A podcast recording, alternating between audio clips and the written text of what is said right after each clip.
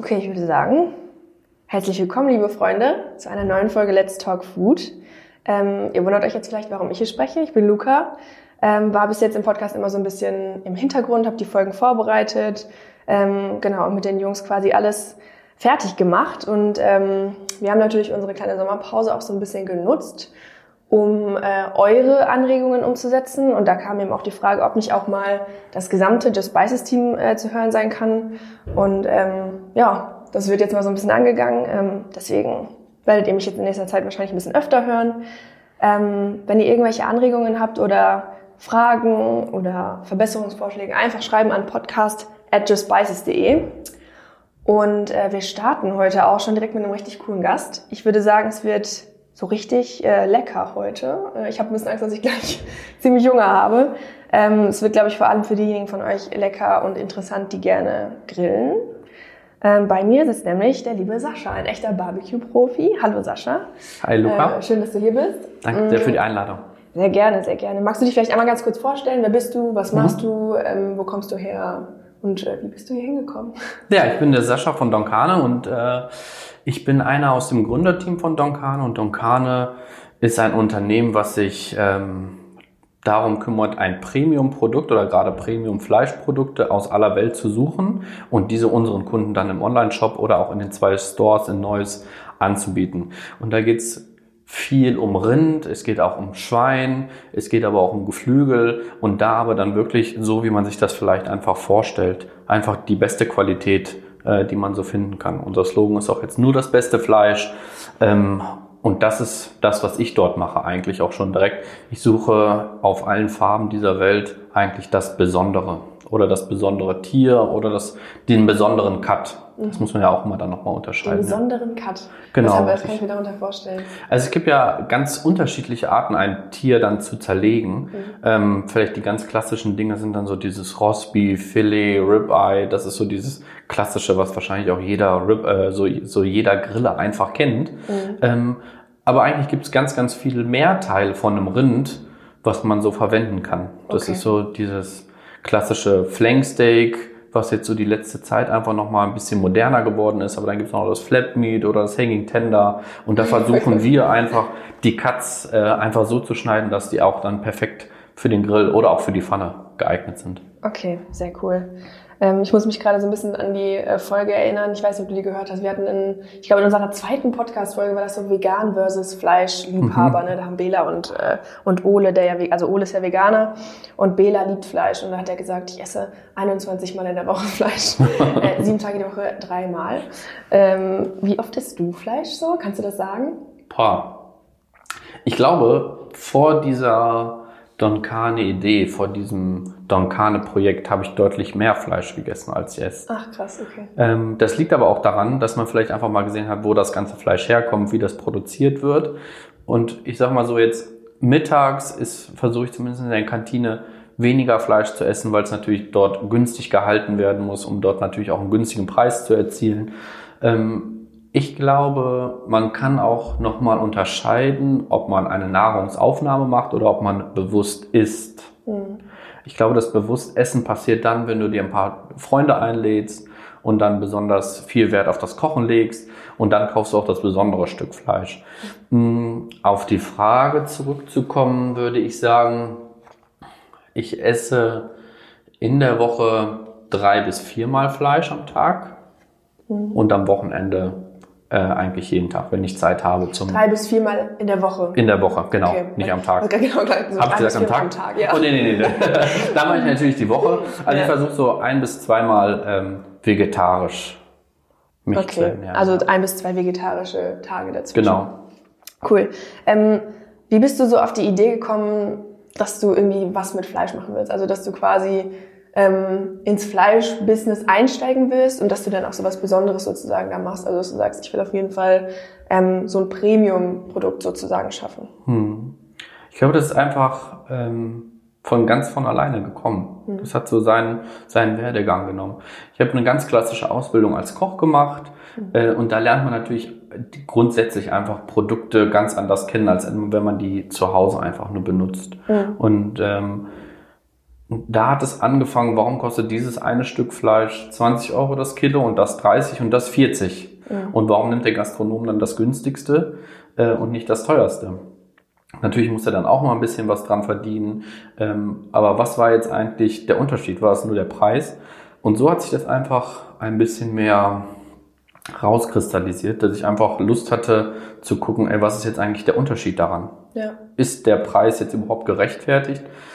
Und dann hatte ich eine Chance, da war ich schon ausgelernt. Ähm, und da bin ich einmal in den Vertrieb gegangen für Delikatessen. Und dort habe ich die Sterne-Gastronomie in Deutschland betreut in Sachen Fisch und Fleisch. Okay. Und da gab es auch ganz, ganz große Unterschiede. Also ein Sterne-Restaurant hat natürlich ganz andere Qualitätsansprüche als ein Restaurant, was vielleicht eine große Menge macht. Mhm, klar. Und äh, so ist es einfach entstanden, äh, also, dieser Gedanke, was ist das Besondere genau. und warum ist das vielleicht besonders und warum ist das überhaupt so, so teuer oder auch dann nicht so teuer. Mhm. Das hat ja wahrscheinlich auch ganz viel so mit, mit der Herst mit der Haltung und allem Möglichen mhm. zu tun, ne? Das hat, hat ganz, ganz viele ähm, Sachen, wo, wo sich Fleisch absetzen kann. Es hat natürlich, die größten Sachen sind einfach äh, die Haltung, aber auch die Rasse, die Fütterung, ah ähm, wie alt werden Tiere und ähm, da muss man einfach abwiegen, was vielleicht auch das ist ja grundsätzlich einfach immer eine Frage, wenn man an Premiumfleisch denkt. Sonst hätten wir ja immer nur ein Stück Fleisch, wo wir sagen, wow, das ist das Beste. Mhm. Aber das kann es gar nicht sein, weil einfach der Geschmack entscheidet, was ja. das Beste ist für ja. einen, jeden selber. Und das hat auch wieder schon nichts mehr mit dem Preis zu tun. Also es gibt äh, Preisranges, in denen wir arbeiten. Und da kann sagen, äh, dass das teuerste Produkt einem jetzt nicht vielleicht gerade so am besten zusagt, sondern vielleicht eher das Preiseinstiegsprodukt, ja. Mhm. Ja, stimmt. Verrückt. Habe ich noch nie drüber nachgedacht, dass irgendwie das quasi ja auch darüber entscheidet, ähm, wie alt Tiere werden. Klar, so lange mussten sie natürlich irgendwie auch äh, einstallen, also mussten sie mhm. quasi verpflegen und füttern. Macht ja Sinn. Krass. Noch nie drüber nachgedacht. Genau, das ist zum Beispiel dieses Thema, dieses Jungbullenfleisch, was mhm. überall mhm. da ist. Ne? Ja. Ähm, das ist natürlich, ähm, so wie der Name vielleicht auch schon sagt, überhaupt gar nicht alt, das Fleisch. Das ist gerade so über die Kälbergrenze und ich würde sagen, das ist so 12, 13 Monate alt. Mhm. Natürlich hat man da weniger Kosten reingesteckt an Futter, an Haltung. Ja. Äh, anstatt wenn man da ein Tier 24, 36 oder 48 Monate auf der Wiese stehen hat. Ja, das macht, ja, natürlich. Ähm, wenn du jetzt so deinen Arbeitsalltag beschreiben müsstest, gibt's da, gibt's da überhaupt einen Alltag oder ist es so jeden Tag was anderes? Ihr, ihr seid ja auch noch ein relativ junges Unternehmen, mhm. ne? Ähm, wie, wie sieht deine Arbeit so aus? Was machst du so? Ja, ich glaube, den, den normalen Alltag, den kann man irgendwie nie beschreiben. Mhm. Ich glaube, das ist wahrscheinlich in jedem Job irgendwie, weil immer irgendwie was anderes ist, dann kommt immer irgendwie was dazu. Ähm, ja, natürlich hat man so die administrativen Sachen, die man irgendwie macht, von Rechnungskorrekturen oder auch, ähm, ich sag mal, gucken, ob die Lieferanten das geliefert haben, was sie sollten. Mhm.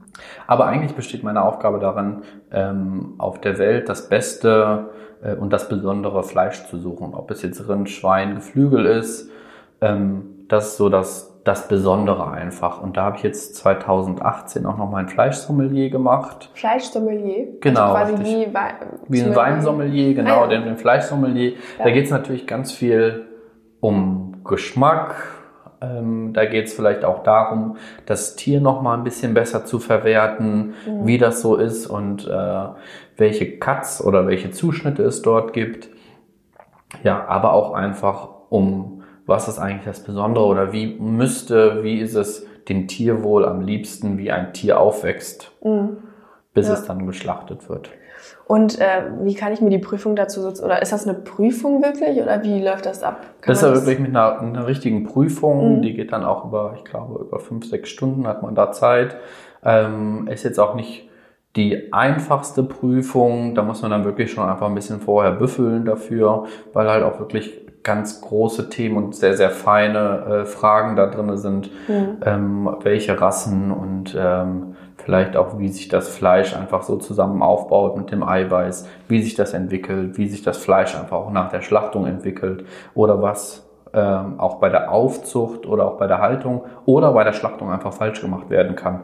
Dass ein vielleicht super Produkt, was draußen auf der Wiese stand, bei der Schlachtung halt auch noch schlecht werden kann. Hm.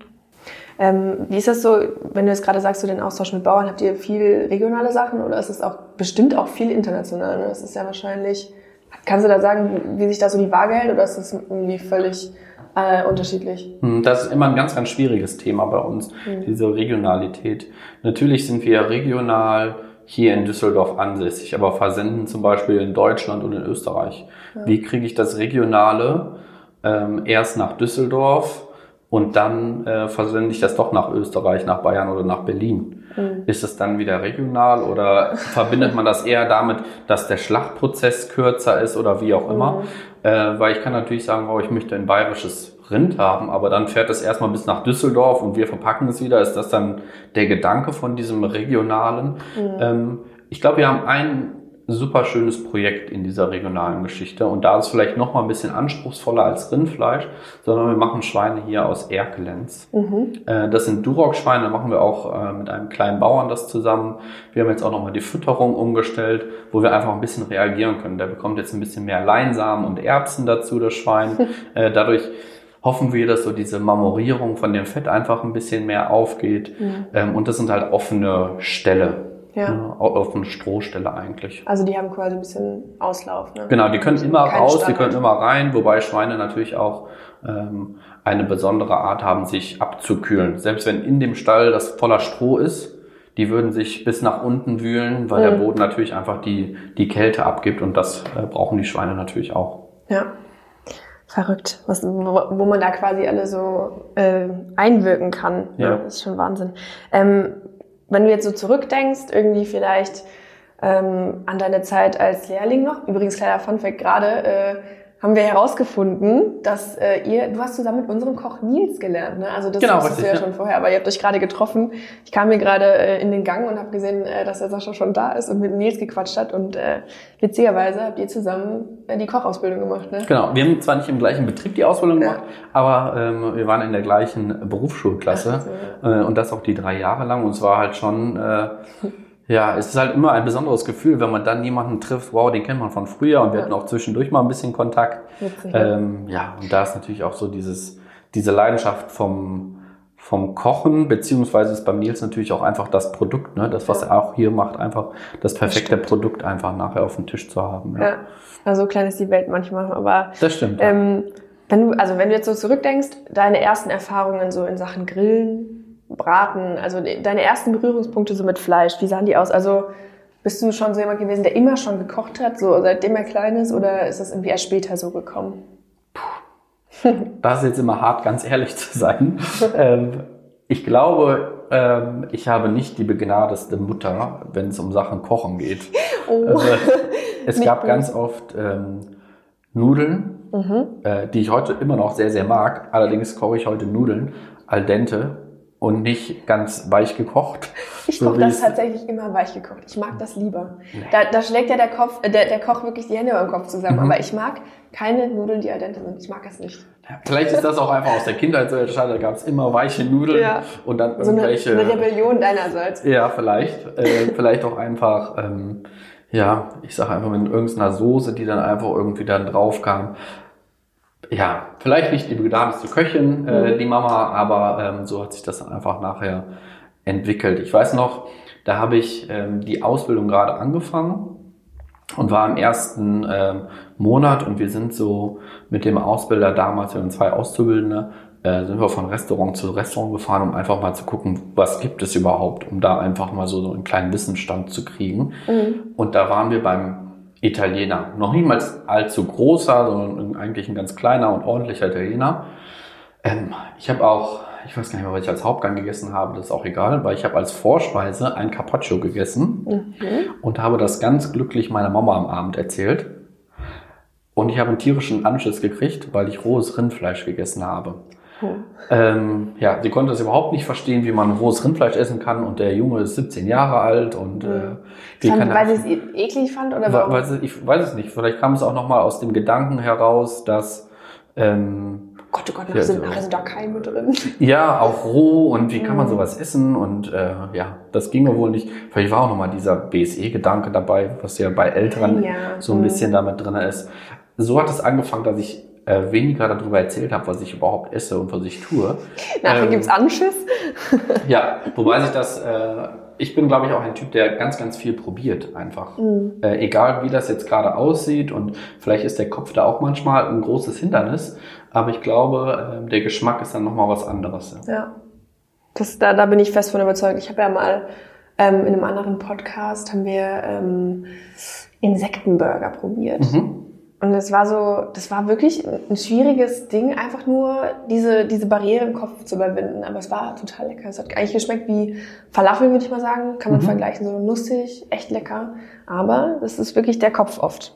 Ja, ich Ähm, glaube, dieses Thema haben wir auch mit dem Kopf ganz oft. Mhm. Und es ist gerade vielleicht nochmal mehr bei Frauen so, Ja. weil wir dieses Thema Medium oder Medium Rare Mhm. ganz oft haben. Und dann heißt es halt, ich möchte kein Blut da drin haben Fleisch. und da darf Ja. nichts rauslaufen.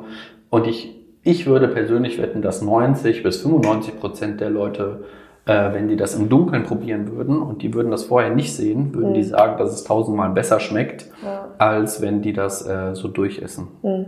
Da kann man sich natürlich auch immer schön einreden, wenn da nichts rausläuft, dann, dann ist es Mhm. ein bisschen, ein bisschen weiter weg vom Tier wahrscheinlich. Ne? Vielleicht, Also wenn ja. es noch so quasi den Fleischsaft hat, dann ist es irgendwie noch so sichtbar, dass Ja. es offensichtlich ein Tier war. Ähm, hast du ein Lieblingsgericht? Kannst du das so sagen? Also würdest du sagen so, okay, mh, diese Kombination ist der Wahnsinn. Die könnte ich jeden Tag essen. Nein, eigentlich nicht. Also du bist Ähm, eher so ich bin- abwechslungsreich. Ja, das schon. Ich würde auch sagen, ich bin eher der einfache Kocher. Ich finde, ähm, es gibt ganz einfache und auch schnelle Gerichte, vielleicht auch das durch den Alltag geprägt, dass es manchmal einfach ein bisschen schneller gehen muss und dann vielleicht alles äh, in einen Topf oder in einen, in einen Ofen oder in eine Pfanne kommt. Ähm, das, das mag ich schon eigentlich sehr gerne. Wenn mal, wenn ich mich jetzt festlegen müsste, dann wäre es doch ganz traditionell aus dem Niederrhein und ich würde so äh, oder Niederrhein oder also aus dem Kölner Raum, es ist ja dieses Himmel und Ed, das, das, äh, das mag ich schon sehr, sehr gerne. Ja. Das habe ich noch nie gegessen. Das ist doch, das ist äh, Blutwurst. Blutwurst, Kartoffelpüree und Apfel. Ähm, ob jetzt die, die, der Apfel als Püree oder als Apfelstreifen oder wie da drauf ist. Diese Kombination finde ich einfach. Ähm, Ne? ja. Schmeckt Bombe. Mhm. Okay. Ja, muss ich mal probieren. Habe ich tatsächlich noch nie gemacht. Mhm. Aber äh, spannend. Das solltest du vielleicht. Okay, wird gemacht. Ähm, wenn wir jetzt mal so ein bisschen auch nochmal auf das Thema kommen, Fleisch als Lebensmittel und irgendwie auch Qualität von Fleisch, ist ja irgendwie auch immer so ein sensibles Thema. Ne? Es ist ja irgendwie gefühlt, wird es immer krasser, dass da so sehr, sehr starke Positionen zu entstehen. So, ich würde niemals Fleisch essen versus ich liebe Fleisch, ich würde es immer essen. Und ich glaube, dass es wichtig ist für uns. Ähm, wie siehst du das? Also ich kann mir schon vorstellen, dass du schon äh, ein sehr großer Fleischliebhaber bist, aber wahrscheinlich auch nur unter be bestimmten Voraussetzungen so. Und ähm, wie gehst du damit um, wenn Leute da sehr kritisch quasi sind? Also wenn sie so Hm. sagen, so wie kannst du das machen? Ich finde jetzt gerade am Anfang von der Gründung von Don Carne war es noch mal ein bisschen mehr äh, Gesprächsthema einfach. Ähm, aber auch jetzt haben wir ganz viele Vegetarier oder auch äh, sogar Veganer, die mal bei uns in den Laden kommen und sagen, wow, ich möchte mal ein Steak von euch essen, äh, weil ihr einfach wisst, wo das jetzt herkommt. Und bei uns ist es ja fast so, ich man könnte bei den meisten Sachen jetzt sagen, wow, das kommt vom Bauern Peter Müller. Ähm, und so ist das vielleicht auch dieser Gedanke, der daraus entstanden ist, auch bei den Vegetariern. Ähm, und ich glaube, dass Vegetarier den gleichen Gedanken haben wie alle Donkane-Mitarbeiter. Vielleicht das nur noch ein bisschen äh, mehr ausleben. Das heißt, die sagen, die verzichten ganz darauf, auf diesen Fleischgenuss ähm, und auch auf dieses ethische äh, Ansehen. Und wir sagen halt, ey, wir möchten einfach, dass die Tiere ordentlich gehalten werden. Und natürlich ist dieser Schlachtprozess oder dass ein Tier dafür sterben muss immer noch gegeben. Aber das kann man natürlich auch ganz viel beeinflussen, ne? wie die Qualität daraus wird. Ob ich da 230.000 Tiere äh, am Tag ähm, schlachte oder ob es einfach die zehn Stück sind, die jetzt gerade fällig sind und äh, die gerade noch Spaß im Stall hatten. Ja. Ja, das ist ja auch so ein Ding. Ich finde immer krass, wenn man halt so sieht, ähm, so extrem lange, volle Tiertransporte. Das ist auch so ein Ding. Ich glaube, wenn man da wirklich in diesem Business so unterwegs ist und Bescheid weiß, dann hat man da ja auch Einfluss drauf, dass man solche Sachen, so ganz lange Transportwege irgendwie dann verhindern kann. Ne? Das sind ja irgendwie so Dinge, die man, so Faktoren, die man zumindest be beeinflussen kann. Ich glaube, das ist bei, bei unseren Sachen schon fast ähm, ausgeschlossen. Mhm. Weil diese langen Tiertransporte geschehen aus einem Grund und das ist eigentlich nur der Preis. Billig. Wahrscheinlich billig. irgendwie im Ausland ist die Schlachtung Vielleicht auch billiger, genau, ja. weil du halt natürlich einfach viel größere Mengen dort hast. Ja. Und was machst du jetzt mit einem kleinen Bauernhof, der sagt, ey, ich habe hier zehn Tiere fertig, ähm, kannst du mir die schlachten? Dann kommen da welche hin oder du fährst hier zum Schlachthof. Was macht der Schlachthof nach den zehn Tieren? Damit kann er ja keine Leute richtig beschäftigen. Ja. So fährt er halt, weiß ich, mehrere Kilometer zu einem großen Schlachthof äh, und dort kann das natürlich auch günstiger machen. Mhm. Ja, das stimmt voll.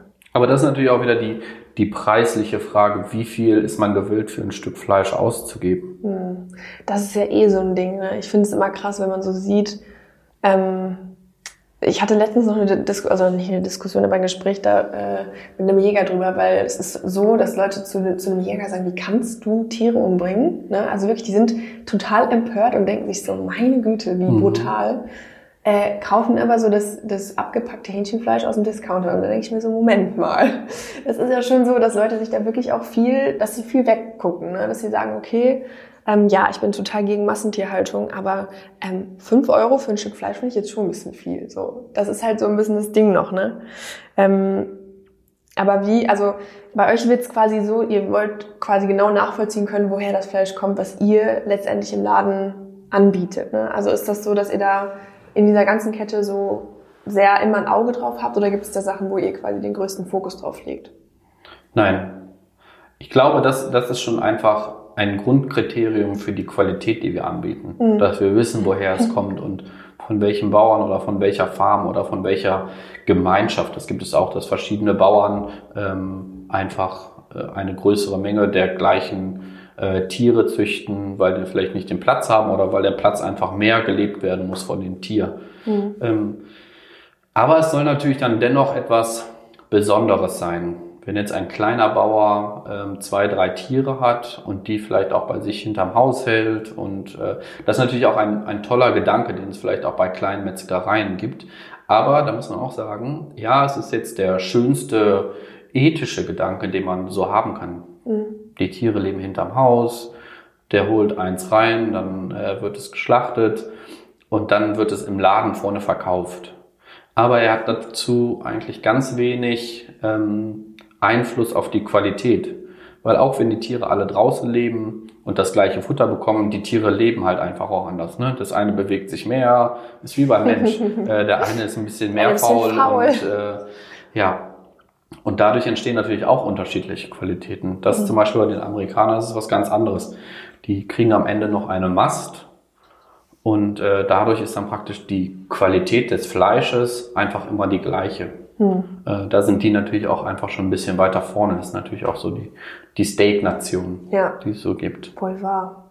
Aber ich habe so das Gefühl, dass es hier auch schon in vielen, in vielen Teilen kommt. Also dass man da echt, also dass so, dass so Leute, in so Freundeskreisen gibt es meistens so mittlerweile eine Person, die so sagt, boah, ich liebe Grillen und ich mache das so, ich grill alles weg und alles ist cool und die kennen sich dann so ein bisschen besser aus als die anderen. Also ich habe schon das Gefühl, dass es hier auch so gerade nicht mehr so ist, dass man irgendwie in den Supermarkt rennt und so die letzten äh, mari schon marinierten Grillsachen da wegkauft sozusagen, sondern dass man schon darauf achtet, so was man grillt. Also zumindest ist es in meinem Freundeskreis gefühlt so. Mhm. Ich glaube, ich glaub, das wird schon mehr. Es, ich glaube, bei mir ist es auch so. Bei dir ist es nicht so, ne? nee, du kennst keine Leute, die gut grillen. Wobei ähm, ich da auch eine äh, Geschichte zu habe.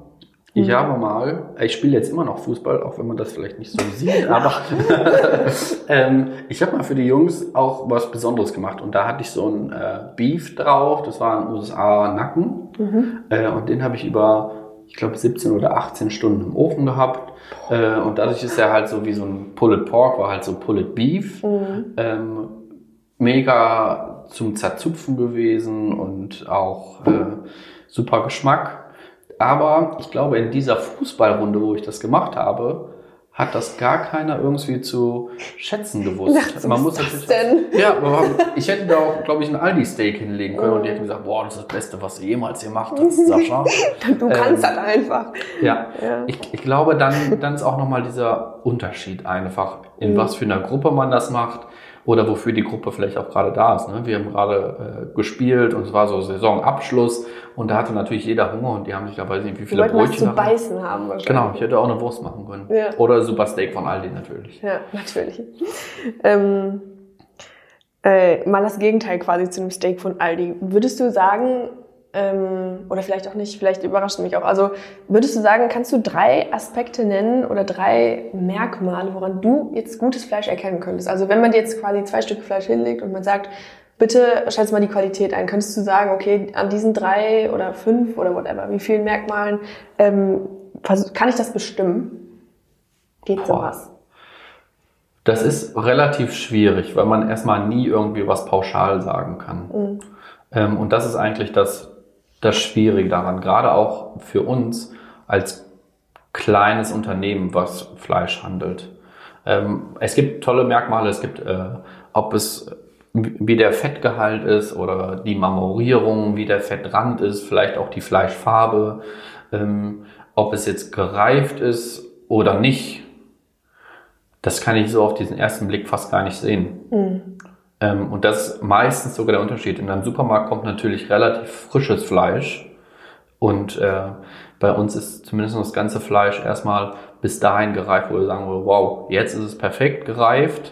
Ähm, und selbst wenn das dann nur noch äh, zwei Wochen vor dem MAD ist, aber wir würden es halt niemals in den ersten zwei, drei Wochen rausgeben, weil das Fleisch erstmal reifen muss, um dann überhaupt äh, zart zu werden. Das habe ich tatsächlich letztens erst gelernt. Das ist gar nicht, also weil man würde ja jetzt so tendenziell eher sagen, also als als äh, Laie so je frischer desto besser. Ne? Also Hauptsache es ist schön frisch. Aber ich habe jetzt letztens gelernt, dass dass wirklich ähm, manche Fleischstücke vor allem, es kommt ja auch so ein bisschen auf das Stück an, ne? irgendwie erstmal ruhen sollen. Also dass man sagt, irgendwie das, ich weiß gar nicht, das wird irgendwie vakuumiert oder so zum Teil und dann einfach erstmal ruhen gelassen, ne? Und dann darf man das erst benutzen. Ne? Es gibt ja eigentlich zwei Arten der Fleischreifung. Mhm. Äh, Das eine ist vielleicht auch nochmal, es ist nicht neu, aber vielleicht ein bisschen moderner geworden, dass so dieses Dry Agen. Das ist das, was man früher gemacht hat. Man hat das Tier zerlegt und hat es abhängen lassen in einem Kühlraum. Ähm, Und dadurch ist natürlich die Feuchtigkeit aus dem Fleisch rausgegangen und der Geschmack ist im Fleisch geblieben.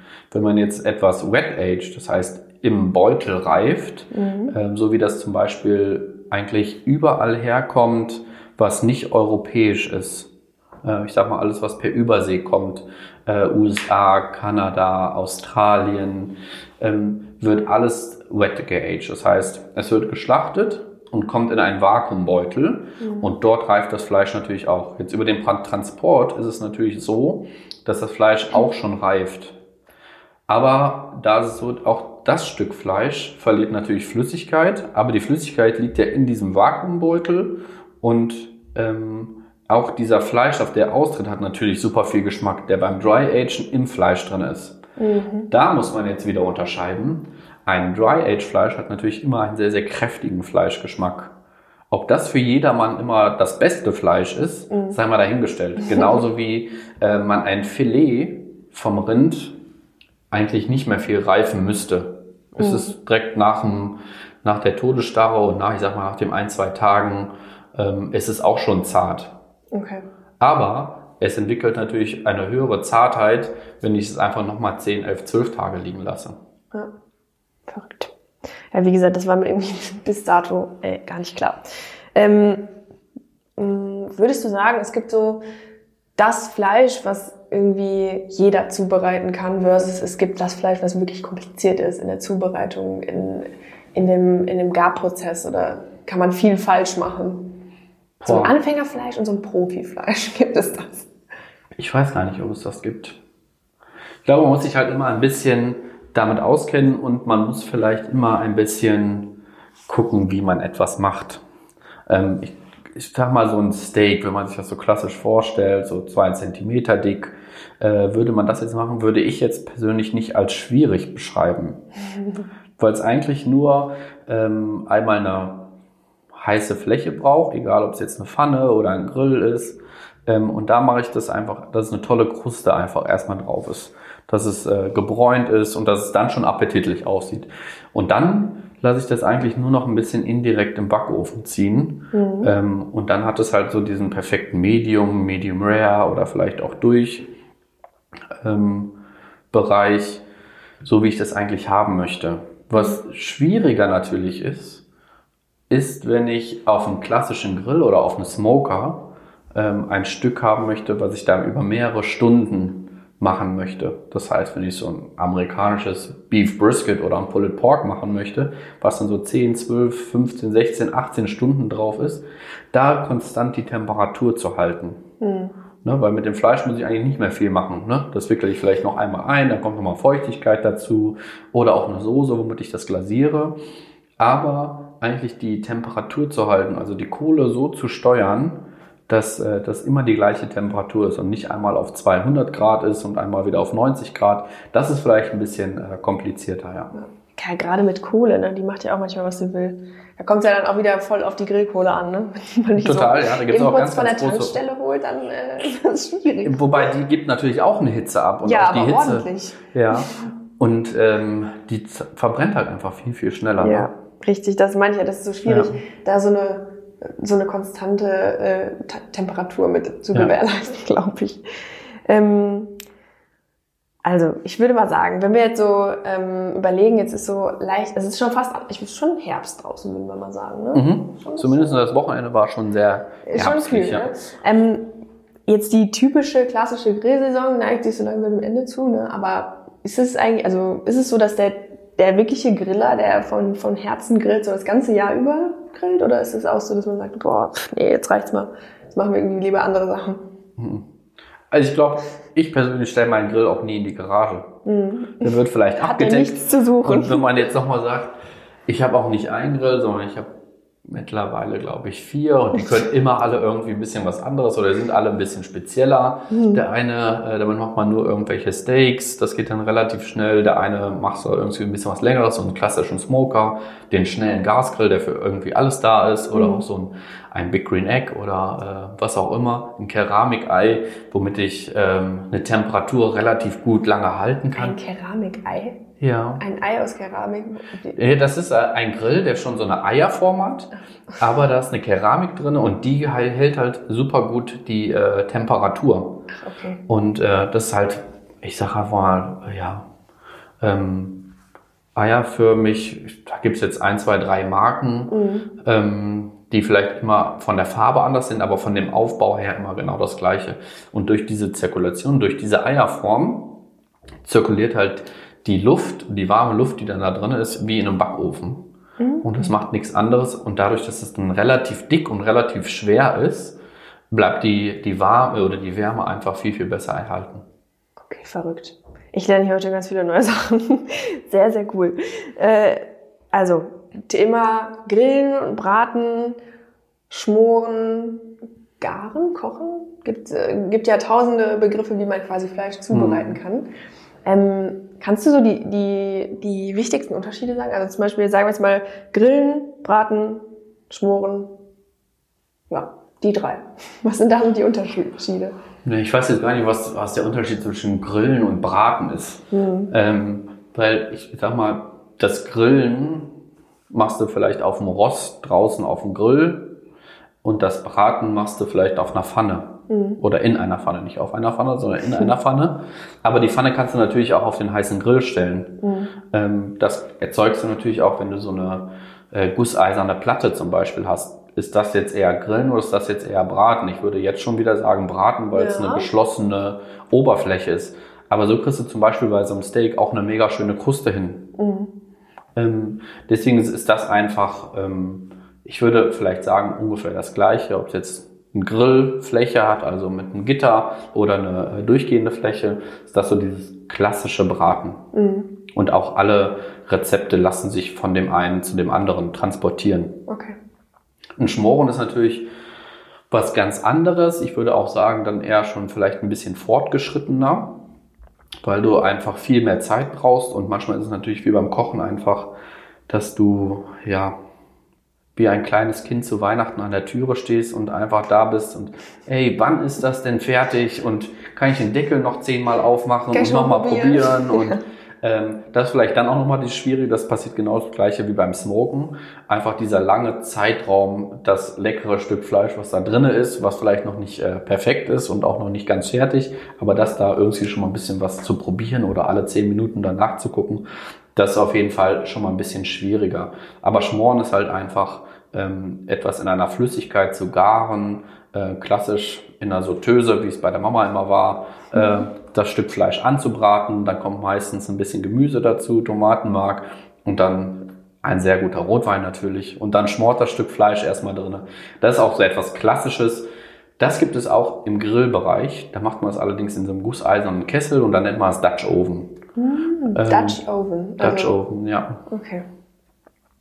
Äh, das ist so für die, für die Naturgriller einfach. Ich glaube, daraus ist es auch so ein bisschen entstanden. Mhm. Ich glaube, das ist so dieser Grill, der aus den alten Militärzeiten noch kommt, ähm, wo die den immer hinten dran hatten und daraus haben die halt einfach alles gekocht.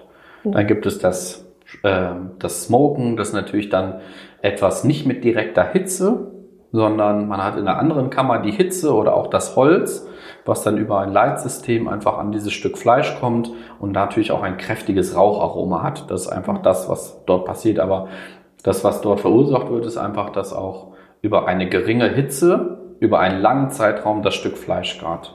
Es, aber es ist, also gibt es einen Unterschied zwischen, zwischen Smoken und Räuchern? Oder ist das einfach nur der Sprache geschuldet? Nein, das ist, das ist das Gleiche. Okay. Genau. Man, das kann man halt auch immer noch ein bisschen steuern. Mhm. Ähm, also welches Holz nehme ich da, welcher Geschmack soll da transportiert werden, wie lange wird das, das kommt vielleicht auch auf die Dicke an, ja. wie fest soll das gesmoked werden. Ähm, wenn ich jetzt weniger Raucharoma dann daran haben möchte oder sage, ey, bis hierhin reicht das, aber ich möchte es weiterhin mit dem Smoker machen, dann kann ich das gar gut auch irgendwie in einer Folie einwickeln äh, oder in so einem Butcher Paper nennt man das. Das ist so eine Art, ja, Backpapier, mhm. was ein bisschen robuster vielleicht ist, damit das da nicht alles rausläuft. Ähm, mhm. Ja, und ich würde auch noch gerne als Garmethode, ich glaube, dass ähm, eine perfekte, und das ist vielleicht auch so die Sterne-Küche und die Sterne-Class, die man so machen kann, ähm, ist das sous garen eigentlich. Mhm. Da kann man ganz tolle äh, geschmackliche Komponenten mit beigeben. Ähm, auch das Fleisch wird immer perfekt. Und selbst wenn der Gast oder die Freunde mal zwei, drei Stunden später kommen, weil die eine Autopanne haben oder einfach zu spät aufgestanden sind, ähm, ist es einfach so, dann äh, ist das Fleisch immer noch perfekt. Ich nehme okay. es aus dem Wasserbad raus und mache es dann auf in meine Pfanne oder auf den Grill mhm. und ich habe es immer noch super medium und super saftig. Das ist idiotensicher sozusagen. Ja, aber auch geschmacklich. Und das Beste, was ich finde, ist noch nicht mal das Fleisch dort drinnen zu machen, sondern ich habe einmal so äh, gelbe und äh, normale Möhrchen da reingemacht mit ein bisschen Butter, Salz und Zucker Mhm. Ähm, und die waren halt wirklich ganz anders, als wenn man Möhren kocht. Weil halt alle Inhaltsstoffe und der ganze, äh, der, die Feuchtigkeit, die da rausgekommen ist, einfach alles noch in den Möhrchen drin waren. Ja. Ähm, ja. War schon ein kleines Highlight. Ja. Also der Hunger macht sich langsam breit bei mir. ähm, ich wollte eigentlich fragen, welche so deine Lieblingsgar-Methode ist, aber ich habe jetzt schon so ein bisschen rausgehört, wahrscheinlich sous oder würdest ja, du eigentlich gar nicht so, festlegen? Doch, sous ist auf jeden Fall das, wenn ich, äh, da sind wir wieder bei dem Thema Nahrungsaufnahme mhm. oder beim Genießen bin. Genau. Ich glaube, da ist es wirklich so vide, weil ich da auch immer alles gleich hinkriege. Da brauche ich keinen ähm, Grill erst 20 Minuten regulieren oder sowas. Wenn ich natürlich jetzt mal äh, etwas Schnelles mache, so unter der Woche oder mir ein Stück Fleisch da drauf mache, dann kommt es äh, auf den Grill, was dann auch mhm. relativ schnell geht, ja. ja. Weil so vide ist natürlich dann immer sehr zeitlich intensiv, ne? Ja. Ähm kann man, also würdest du sagen, man kann jedes Fleisch, beispielsweise, ob es jetzt Rind oder Hähnchen oder Schwein oder wie auch immer, äh, was auch immer ist, kann man jedes Fleisch grillen? Oder muss man dann sagen, okay, es gibt Fleischsorten, da eignet sich äh, Grillen überhaupt nicht. Man muss dann besser, weiß ich nicht, das äh, schmoren äh, oder mit, mit einem sous garer machen. Oder kann man theoretisch jedes Fleisch grillen? Muss ich gerade überlegen. ich glaube, dass es gar nicht äh, an, der, an dem Stück Fleisch liegt. Also ist es ein Hähnchen, ist es ein, ein Rind, ein Schwein oder ein Büffel oder sonst irgendwas, mhm. äh, sondern es liegt eher an den Cuts, also an den, an den Teilen, wie man das Tier zerlegt hat. Ich kann natürlich jetzt auch eine, ein Rippchen grillen. Mhm. Und vielleicht wird es dann auch nach einer Zeit mal so, dass man es essen kann. Aber es ist die Frage, was für ein Ergebnis möchte ich eigentlich erzielen, sondern eigentlich, wenn ich grille und mir dafür Zeit nehme, möchte ich die besten Rippchen haben. und die besten Rippchen funktionieren natürlich auf dem Grill, aber natürlich nicht immer auf voller Flamme, sondern dann einfach mal ein bisschen indirekt oder in Alufolie eingelegt und dann gibt's so diese 3-2-1 Rips, die dann äh, noch ein bisschen Cola mit dabei kriegen oder Apfelsaft. Und so werden die natürlich besonders zart. Und für mich wäre jetzt im Beispiel Rippchen das so, dass am Ende des Tages ich die Knochen eigentlich so da rausziehen kann. Ja, und das ist das Ziel sozusagen. Und das wäre das Ziel, ja, zumindest für mich. Ja, und das würde man wahrscheinlich jetzt erreichen durch Schmoren oder wie macht man die dann? Man ja, das ist ne? natürlich auf eine Art ist es Grillen, aber es ist auch etwas indirektes, vielleicht auch, vielleicht nennt man das auch Schmoren, vielleicht ist es auch ein Mix einfach aus allen, weil die werden schon einmal direkt gegrillt, dann kommt eine Flüssigkeit dazu, das könnte man wieder als Schmoren sehen Mhm. und dann natürlich dann einfach auch ein indirektes Grillen. Das heißt, sie werden in Alufolie eingepackt, dann können sie natürlich auch auf dem Grill, aber nur noch auf einer kleinen Hitze und dadurch Ja. ziehen die dann einfach.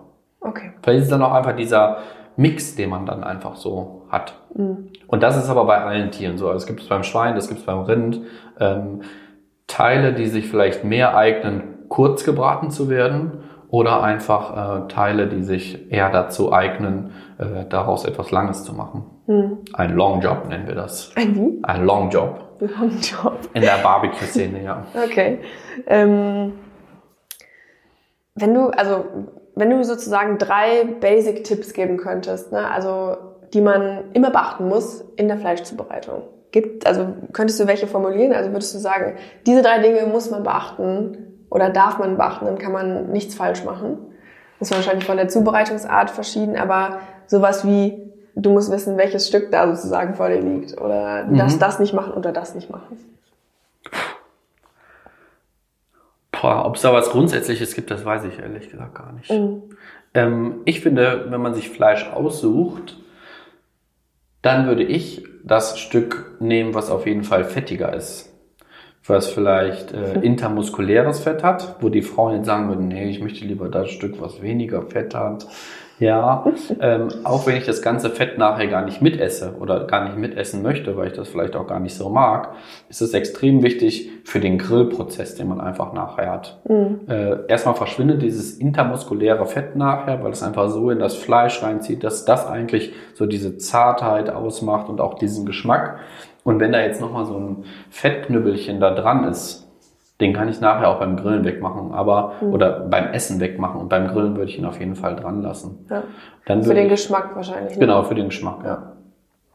Und ähm, dann würde ich auf jeden Fall, ja, das ist natürlich jetzt relativ schwierig zu beschreiben. Ich würde mir die, das Fleisch einfach so nochmal angucken, ne? welche Fleischfarbe hat es, ähm, wo liegt das gerade drauf, ist da schon irgendwie so ein Stück Saft oder läuft da schon Saft raus? Ähm, und am besten natürlich einfach bei dem Verkäufer fragen, wie alt dieses Stück Fleisch ist. Und da einfach nicht abschrecken, wenn das Stück einfach zwei, drei Wochen alt ist. Weil eigentlich ist es dann zum guten Zeitpunkt gereift. Und das ist dann auch das, was es zart und saftig und intensiv macht. Das ist ja schon so ein krasses Learning einfach, ne? dass es eben dieses, je frischer, desto besser nicht für alle Fleischstücke zutrifft. Ne? Das ist ja schon Ja. spannend. Ähm, wir hier bei Just Spices sind natürlich sehr gewürzaffin. Ne? Also wir, wir lieben ja Gewürze und äh, haben ja für alles quasi auch irgendwie eine Mischung und ähm, finden natürlich auch, dass es irgendwie sehr krass den, den Geschmack verfeinern kann. Ähm, wie ist es so bei dir? Spielen Gewürze in deinem Alltag eine Rolle? Also würdest du sagen, ähm, so, weiß ich nicht, wir marinieren viel oder seid ihr lieber so, dass ihr sagt, äh, bei uns haben wir nur das Fleisch und dann kommt da vielleicht ein bisschen Salz drauf und dann, dann war es das schon. Wie ist das bei euch so?